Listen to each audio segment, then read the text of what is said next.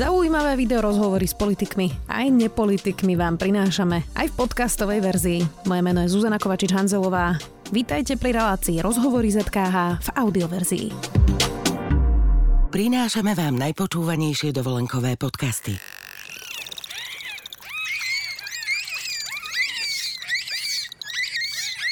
Celú uštipačnú diskusiu delfínov skákavých o farbe vašich plaviek si môžete vypočuť na svojej exotickej dovolenke.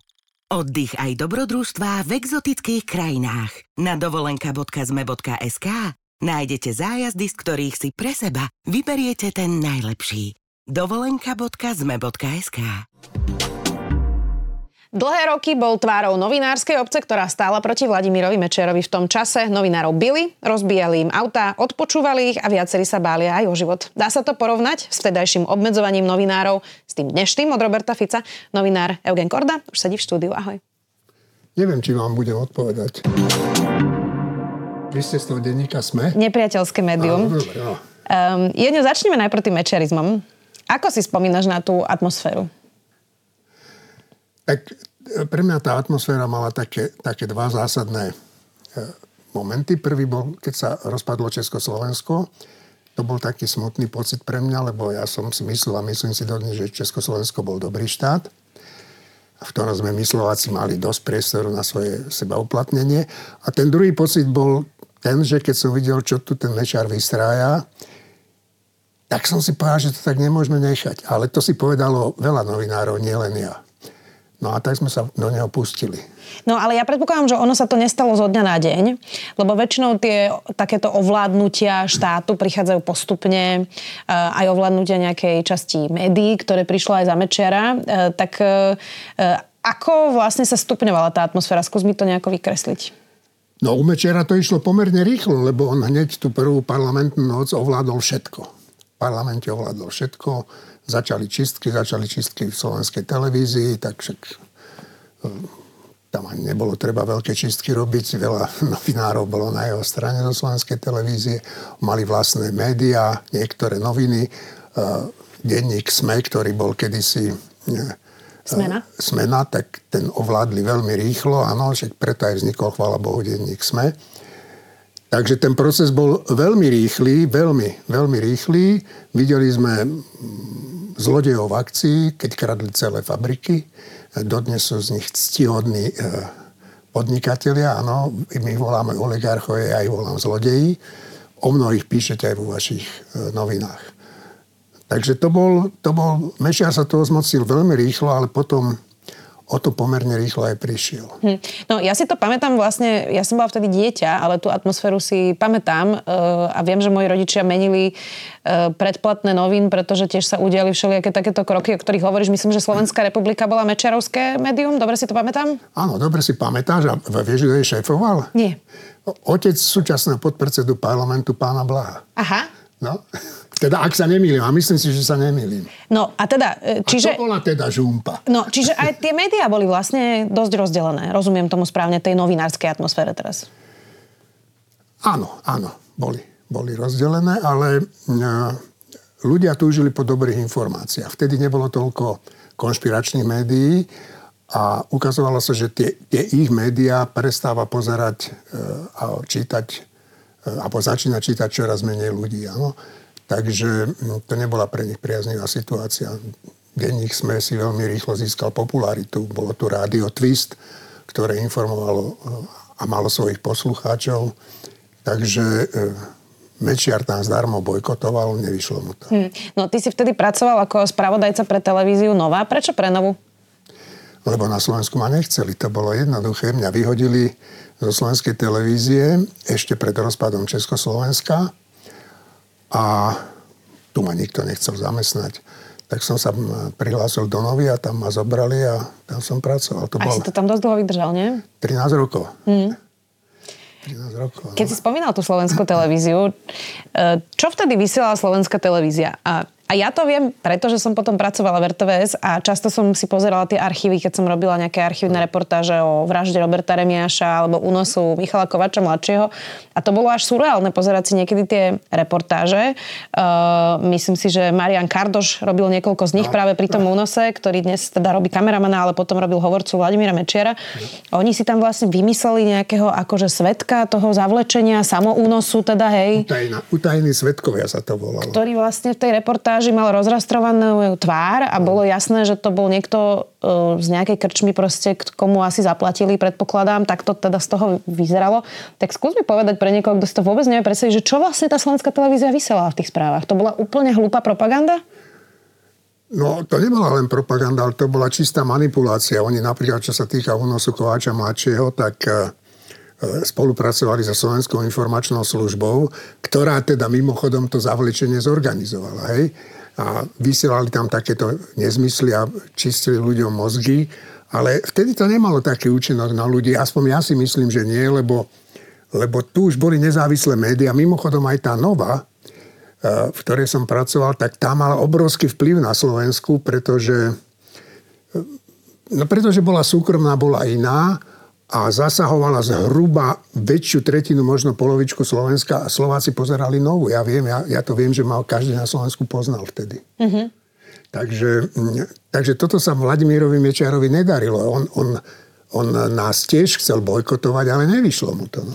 no e, a teda ty hovoríš, že to, čo vysielali, bolo veľmi jednostranné. On tam mal aj také relácie, kde diskutoval sám.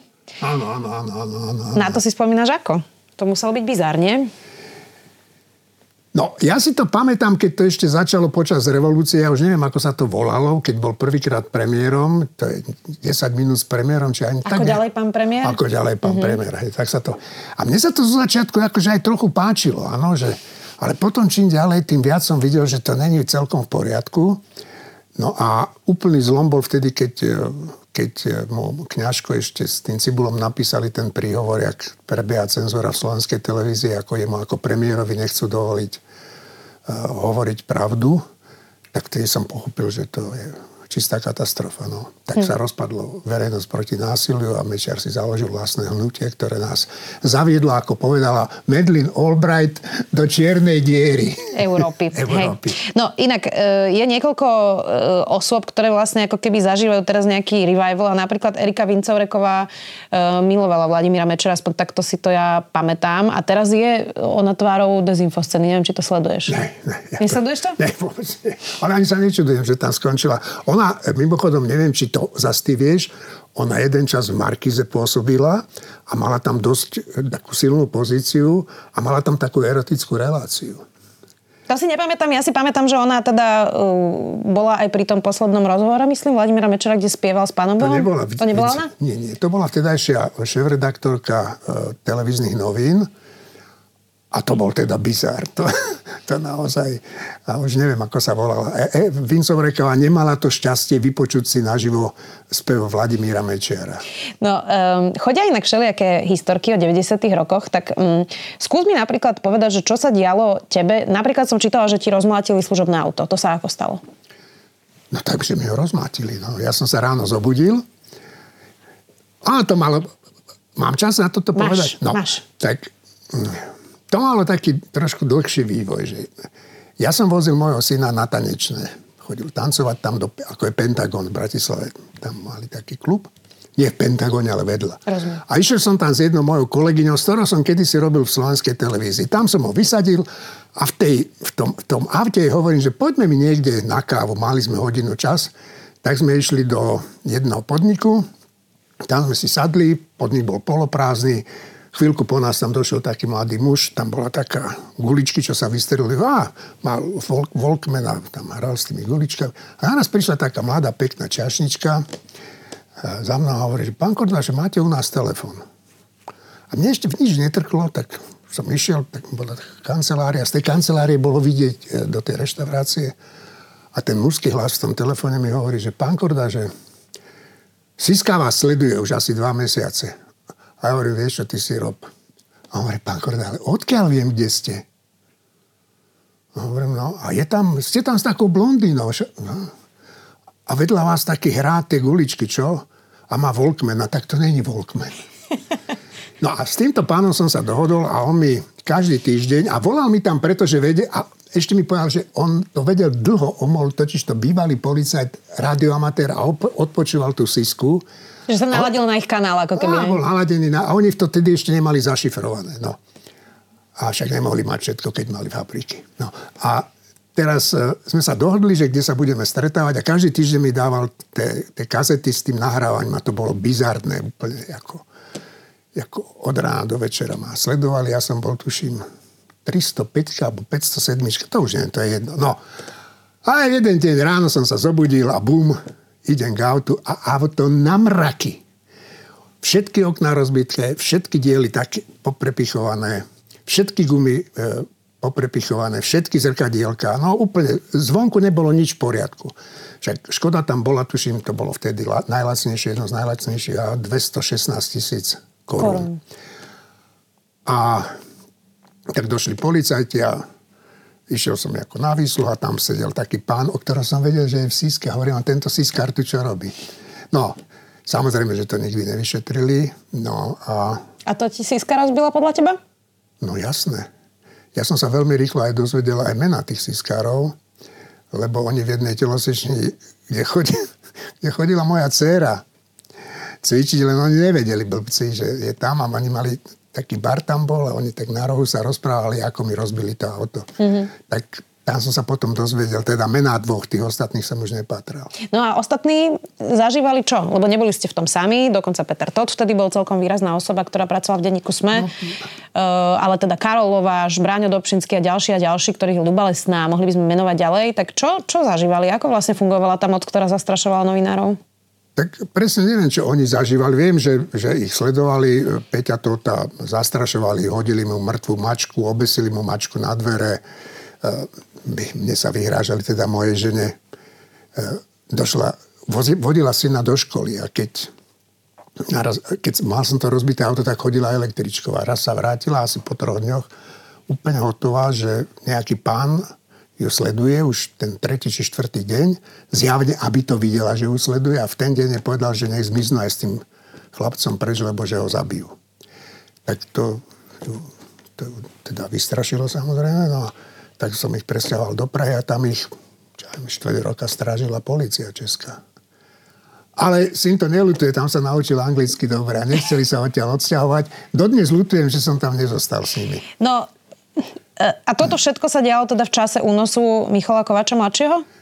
Áno, Časovou tak, súslednosťou teraz myslím? Áno, áno, po tom únose, pretože tam mal Mečiar problém. Áno, tam e, to nezvládli, ukazovala sa, ukazovala sa pravda a novinári, ktorí e, mu boli nepohodlní, ktorí hovorili nepravdu, tak hovorili pravdu, tak, tak mali problémy. Jednoducho nás chceli zastrašiť. Ja mám také historky, neviem, tak raz mi volali z jednej, bola tu výstava nejakých takých organizácií, čo organizujú cesto, cestoviek. A volali mi, že oni sú taká cestovka, že či by som oni nenatočil reportáž do tej novy a že oni mi za to dajú pre mňa, pre moju ženu a pre môjho syna dva týždne na Majorke. A ja som im povedal, že no ale že to nikto nebude vysielať v tej novej a tak.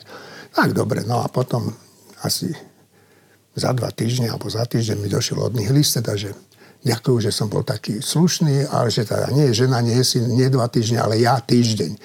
Ja som to zbalil, ja som mal podozrenie, lebo som hľadal tú cestovku a nikdy som mu poriadne nenašiel. No a naraz mi volali z Prahy a to bola, Siska si založila ako firmu a takto ma chceli na to nachytať. No lenže ja som im odpísal, že to nechcem, a dal som si to u notára potvrdiť. Takže som došiel do Prahy, šéf-redaktor mi hovorí, že pane Kordo, končíme spolupráci. A hovorím, prečo? No lebo tuto ste toto slubo. A ja hovorím, tu máte papiere, ja som nič neslovo. No a takéto veci robili v jednom kuse. Takže musel si byť pripravený. No, ale teda, vieš, dnes sa na tom asi, sú to akože polozábavné historky, polostrašidelné, e, ale v čase, keď teda zavraždili Roberta Remiaša, to nebola sranda, nie? Ja som to tak nebral, neviem prečo ja som si hovoril, že, že neodídem odtiaľ, to júz na truc. A je pravda, že napríklad auto, keď však to bolo služobné, mne mohli rozbiť 50 aut, mne to bolo jedno, ale mne toho auta bolo ľúto, tak keď už bolo opravené, tak ja som mu v noci niekedy išiel preparkovať o 11. v noci niekde. A potom sa mi stalo ráno, že som nevedel, kde som parkoval. Ja som po tých sídliskách chodil ako odpojený vagón. No. Ale áno, mali sme aj obavy. Samozrejme, že sme mali obavy. Mne napríklad e, jeden, jeden siskár povedal, že sa mi chystajú do auta strčiť drogy a keď pôjdem za rodinou do Prahy, takže oni to zavolajú Čechom, že nejaký človek tam má drogy, nájdu a budem zdiskreditovaný. Tak som nevedel, čo mám robiť, tak mi poradil jeden človek, že sa mám spojiť s českými policajtami. Ja som sa s nimi dohodol presne čo ako. Vždy som zavolal na jedno číslo, keď som išiel do Čech. Kade idem, o pôjdem. No a oni aj keby niekto im zavolal, že vezmem drogy, tak by z toho nič nerobili. Ale nikdy mi tie drogy tam nedali, lebo vedeli, že som sa zariadil. No a to bolo, uh, tá spolupráca s Českom, to bolo asi fajn mať za sebou nejaký iný štát, ktorý ti trošku pomôže, nie? No samozrejme, to bolo, tak tam som, no, tam zamestnali moju ženu, syn tam dostal okamžite školu, ja som mal plat, nie je síce veľký, ale mal som plat, a vedel som, že keby bolo najhoršie, tak do Čech ma môžem ísť kedykoľvek. Hm. Ano. Ale nikdy som o tom neuvažoval. A bol nejaký bod, keď si zvažoval, že teda už stačí a že možno odídeš? Nie. Ani raz? Ani raz. Ja totiž to mňa sa pýtali ľudia, že prečo som, však ja som v Prahe vyštudoval vysokú školu. Žena tam žila so synom, boli tam veľmi spokojní, ona bola úspešná strihačka. A sa ma pýtali, že prečo e, sa ja do tej Prahy nepresťahujem. Ja mám právo rád aj Če- Čechov.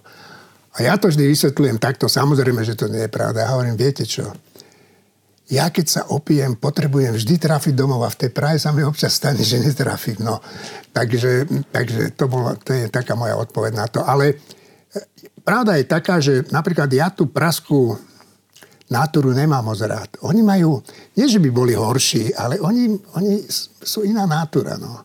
A ja som taký človek malého mesta. No, ono vtedy, e, viacerí to opisujete, že nejaký čas vlastne Vladimír Mečiar na úrade vlády prestal chodiť na tlačovky aj s ministrami a že tam posielali len hovorcov. E, to sa neosvedčilo? Osvedčilo? Ako to vlastne vyzeralo? Snažím sa si to predstaviť. Ja si to presne nepamätám, ale na tých hovorcov sme určite bojkotovali. Ale ja si pamätám, že, že sme odišli, že sme sa do, dohodli a my sme na tie tlačovky prestali chodiť, teda až na e, redaktorov zo slovenskej televízie, ktorí tam museli chodiť a zo slovenského rozhlasu možno ešte Republika a tak ďalej a tak ďalej.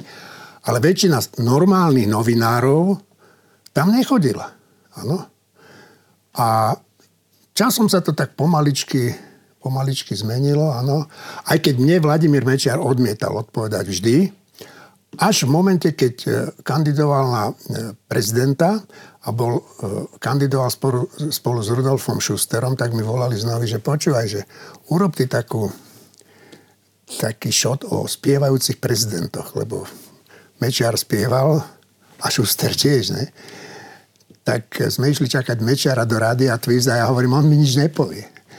A teraz vystúpil z auta a jak ma zbadal, ja hovorím, pán Mečiar, mohol by som, a on že, dobrý deň, pán Kurdo, rád vás vidím a podá mi ruku. no, takže to sa mu hodilo a keď som sa ho spýtal, teda, čo hovorí na to, že pán prezident, teda budúci prezident Schuster e, spieva, povedal, on, Mečiar bol svojím spôsobom vtipný, že povedal, že, že spieva dobre, len by mal vymeniť zvukára. no, takže to sú aj také veselé historky s Mečiarom, ale väčšinou to nebolo nič príjemné stretu takéhoto človeka. To si viem predstaviť. Uh, inak pozerala som nejaké archívy a v 2006 uh, Vladimír Mečiar, uh, pýtali sa ho novinári, že čo by poradil novo nastupujúcemu premiérovi Robertovi Ficovi. Uh, a on uh, tam iba hovoril, že ja som bojoval s médiami, ale nedá sa s nimi vyhrať. No. Platí to? No, on má pravdu, že on prehral. Ale teraz myslím aj v našom dnešnom kontexte. No uvidíme. Či sa dá boj s médiami vyhrať? No, dá sa vyhrať, pokiaľ zavedeš nejakú diktatúru, samozrejme, a pokiaľ ich tak zmanipuluješ, ako sa to podarilo Orbánovi, ale ani tam nevyhral celkom. Hej? A, a ukazuje sa, že v Polsku tiež ovládli tie médiá e, Kaczynský a spolok, táto partia, a nakoniec im to nepomohlo. Takže pokiaľ sa bude chovať e, Fico aspoň trošku civilizovane, tak ten boj musí prehrať. Hm. Myslíš si, že je to nejaký mm, závažný krok, to, čo ohlásil, že teda nebude komunikovať s Markizou, s denníkom, s denníkom SME a aktualitami? Teraz dnes vyšlo, že už celá strana e, Smer, čiže predpokladám, že všetci poslanci, všetci ministri, aj premiér. E, lebo ono sa bez toho dá vydržať, akože už, už sme mali časy, keď Robert Fico neodpovedal denníku SME a denníku N. Sťaží nám to trošku prácu, ale má, má to podľa teba nejaký zásadný efekt toto? Ja si myslím, že si poradíme s tými novinári nejakým spôsobom. Nie je to dobre, áno, ale bude to mať, uh, bude to mať uh, nejaký efekt zlý aj, aj na samotnú stranu smera, aj na pána Fica. Veď on by mohol prezentovať to dobré, čo je v ňom, teda aj keď asi to veľa nebude, ale, ale škodí sám sebe podľa mňa. Uh, on by musel zrušiť túto reláciu napríklad, aby ty Zuzka si nemohla tu slobodne hovoriť, čo chceš. On by musel zrušiť denní gen, musel Markizu zrušiť aj Jojku nakoniec. A, takže takže to, ten jeho boj je, je, je... Ja si myslím, že je to prehratý boj. On to skúša, ale bude, bude neúspešný, podľa mňa, hm. dlhodobo. Hm. Ty, sleduješ teda dlhodobo vývoj aj Roberta Fica. My sme teda spolu aj niekoľko tých zásadných momentov dokonca naživo zažili. Napríklad sme teda obaja boli pri tom milióne na stole po vražde Jana Kuciaka. Aj každý deň vtedy večer, keď sme chodili na úrad vlády a už sme čakali, že či, či teda odvolá Roberta Kaliňáka, až to teda potom vyústilo tými protestami do toho, že musel odísť. Uh, ja mám taký pocit, že toto je jeho úprimná uh, emócia, že nemá rád novinárov. Ty máš aký pocit? A tak on nikdy nemá rád novinárov. To je ako... Ja si nepamätám, že by mal rád novinárov. E, ja si pamätám, keď prvýkrát chcel vyhrať voľby a nevyhral, dovtedy bol taký dosť agresívny voči novinárom. A po tej prehre začal byť taký milúčky. A ja som tým novinárom hovoril, že počúvajte však, neskáčte mu na to on je milúčky len preto, že vás potrebuje. A aj sa to ukázalo. On je komunista. A poznáš ty nejakého komunistu, ktorý by mal rád novinárov? Ja nie. A on je dušou komunista stále. Takže, takže on by najradšej nemal žiadne noviny a vládol si to aj možno aj bez volieb a sluboval by ľuďom horiť doli, ako napríklad dnes som sa dozvedel, že mi slúbili, že miesto 150 dostanem 300 eur na Vianoce. Akože dôchodca myslíš? Ako dôchodca. Ale oni už nepovedia ľuďom, že nás znovu zadlžia všetkých. Tak tak on, on smeruje k svojmu koncu definitívne, samozrejme, len to ešte potrvá, ešte si to odskáče táto No na krajina. druhej strane toto už hovorili predtým, po vražde, vtedy to tak aj vyzeralo. A vidíš, vyhral voľby. No tak e, ja si myslím, že on, keď bude najbližší štátny sviatok e, a keď bude mať svojho prezidenta pána Pellegriniho, tak by mali dať Matovičovi nejaké vyznamenanie za jeho úspešný návrat. A nie len jemu samozrejme, však aj pánovi Sulíkovi a, zvyšku tej koalície, ktorá Ficovi hodila záchranný pás, pás dala mu umelé dýchanie a nadopovala ho. Proste to je, to je, to je neuveriteľné, čo sa im podarilo. Hm. Inak premyšľam nad tými paralelami. E, teraz sa vlastne, ty si opisoval, že niekedy tá propaganda vlastne za Vladimíra Mečera bola aj pomerne nesofistikovaná, ale teraz sa k tomu pridal internet, deepfake, manipulácie, dezinfomédia, časť médií kúpili finančné skupiny, to tiež trošku deformuje trh. No dosť. Um, tak niečom je to teraz oveľa hrozivejšie a sofistikovanejšie, nie? No je to hrozivejšie v tom, že uh, Robert Fico a jemu podobný sa veľ, vo veľkej miere zaobídu bez takýchto médií, ako je denník SME. Áno. Oni ich až tak nepotrebujú ako kedysi, ale, ale neplatí to úplne. Áno. A, a nakoniec si myslím, že aj tá éra tých dezinformačných médií raz skončí a skončí vtedy, keď Rusi dostanú na frag od Ukrajiny, keď sa, ale to môže trvať roky samozrejme. A a potom budú takéto médiá potrebovať. E, Fico nebude premiérom a sme tu bude stále, podľa mňa. Hmm. No, a teda ty si hovoril, že ťa sledovala tajná služba. E, my sme už teda zažili, že nás lustrovali, e, aj Jana Kuciaka, aj ďalších aj 30 novinárov, aj mňa, aj teba, aj môjho muža. No. Um, tak čaká nás to znova? Myslíš si, že nás budú sledovať, že nás budú možno odpočúvať? Toto je nejaká hrozba? Alebo sme už ďalej od toho času? Prečo budú?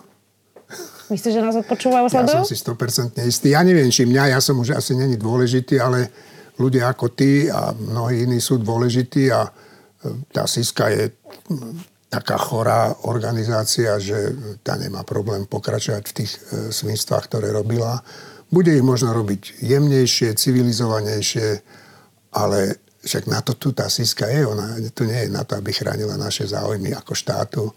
Ona tu dlhodobo je na to, aby slúžila vrchnosti a nejakým spôsobom e, e, ničila e, odvahu novinárov. To je tak.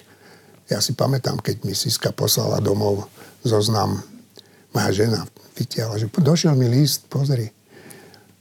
A tam bolo asi 10 mien a že, že mám s nimi pomer, s tými, že, čo bola blbosť úplná. A ja hovorím, a ty tomu veríš, že niekto tu do schránky to bolo. No ale že bola tam aj fotka. A ja hovorím, to fotka, jaká fotka? No tam bola moja fotka s mojou dcérou. Oni nevedeli blbci, že mám z prvého manželstva dceru. Ona tam tak z boku bola a keď si to všimla, tak sa začala smiať a No vtedy som si napríklad povedal, že už ju môžem podvázať kľudne, už, už im neuverí. ale nestalo sa. No, to... no dobre, ale vieš si predstaviť, že by tam nebola na tej fotke tvoja dcera a že by tam bola nejaká vykonštruovaná fotka, ktorá by mohla prosto... Je to nepríjemné. No tak jasné, že je to nepríjemné. Však niečo podobné som zažil už, áno, ale no, tak tomu sa nedá ináč ubraniť jedine, že ten tvoj partner ti bude veriť. No tak musí poznať, aký si aký, hm. aký vedie život. No a ty si hovoril, že je tu na to, aby zastrašili novinárov. Myslíš si, že sa im to podarí? Niektorých určite áno. Niektorých si kúpia. Ja, ja mám taký smutný príklad, ja ho nebudem menovať e, jedného môjho bývalého kolegu, ktorý skončil u nich. A skončil na jednom ministerstve. A je mi to strašne ľúto. A, a fakt neviem, čo tam ten chlapec robí. No ale... Čiže niektorí sa ulakomia, ako sa hovorí. Čo by si poradil teraz novinárom? Ty si teda zažil ťažké časy, uh, aj keď evidentne z toho, čo hovoríš, tak ty si mal proste takú povahu a osobnú odvahu, že, uh, že, ja že, že ti to bolo asi prirodzené. Ja som nebol odvážny, ja som ináč dosť babeli, ale nejak mi to neprišlo. No, čo by si poradil teda novinárom do ťažkých časov? Nech sa chovajú tak, ako doteraz. To je, to je jediná moja rada, no. A nech nestrácajú optimizmus. Ako hovorí Václav Havel, Pravda zvíťazí. Držme si palce. Eugen Korda, novinár, ďakujem ti veľmi pekne, že si našiel čas. A ja ďakujem za pozvanie. Ak chcete podporiť kvalitný obsah, ale napríklad aj naše videá, môžete tak urobiť. Ak si predplatíte denník SME na sme.sk lomka predplatné a ak chcete, aby vám na budúce žiadne nové video neušlo, stačí, keď nám dáte na našom YouTube kanáli denníka SME odber a zapnete si upozornenia. Ďakujeme. Počúvali ste podcastovú verziu relácie Rozhovory ZKH. Už tradične nás nájdete na streamovacích službách, vo vašich domácich asistentoch, na Sme.sk, v sekcii Sme video a samozrejme aj na našom YouTube kanáli Denníka Sme. Ďakujem. Prinášame vám najpočúvanejšie dovolenkové podcasty.